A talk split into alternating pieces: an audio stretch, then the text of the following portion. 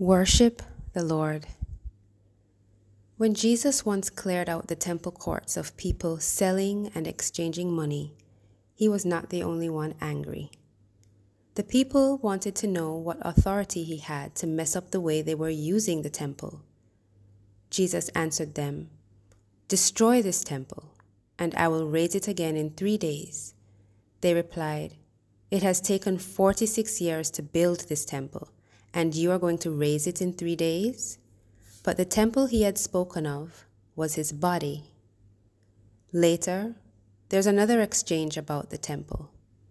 It's with the Samaritan woman at the well, who Jesus tells that a time is coming when you will worship the Father neither on this mountain nor in Jerusalem.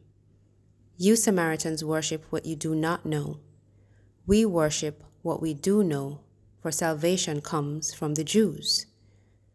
Now, even though salvation came from the Jews, Jesus made it clear that no one was worshiping God as they ought.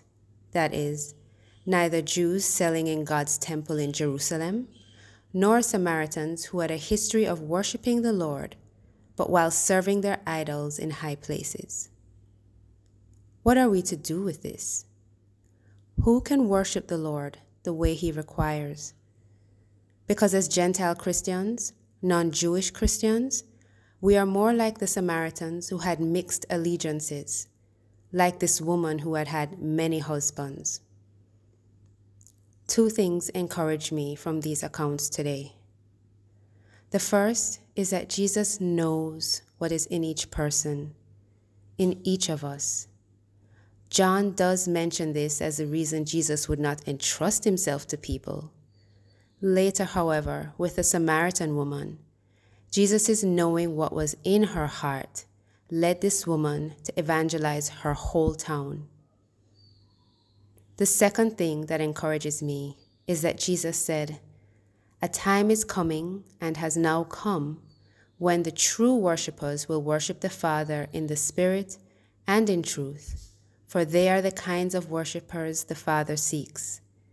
So it is possible to worship the way God wants us to. Today, let us hear that God wants our hearts to be turned to Him. That's the in truth part of worship. Confessing our sins, areas of failing, and grief to God is important even though He knows already. When the woman was honest about her husbands, Jesus said to her, What you have just said is quite true. We also understand that the place of worship is not a building. God seeks out those who use their bodies as houses of prayer and worship. Paul asks, Do you not know that your bodies are temples of the Holy Spirit who is in you, whom you have received from God? So, what do we need to confess today about what our worship has been like?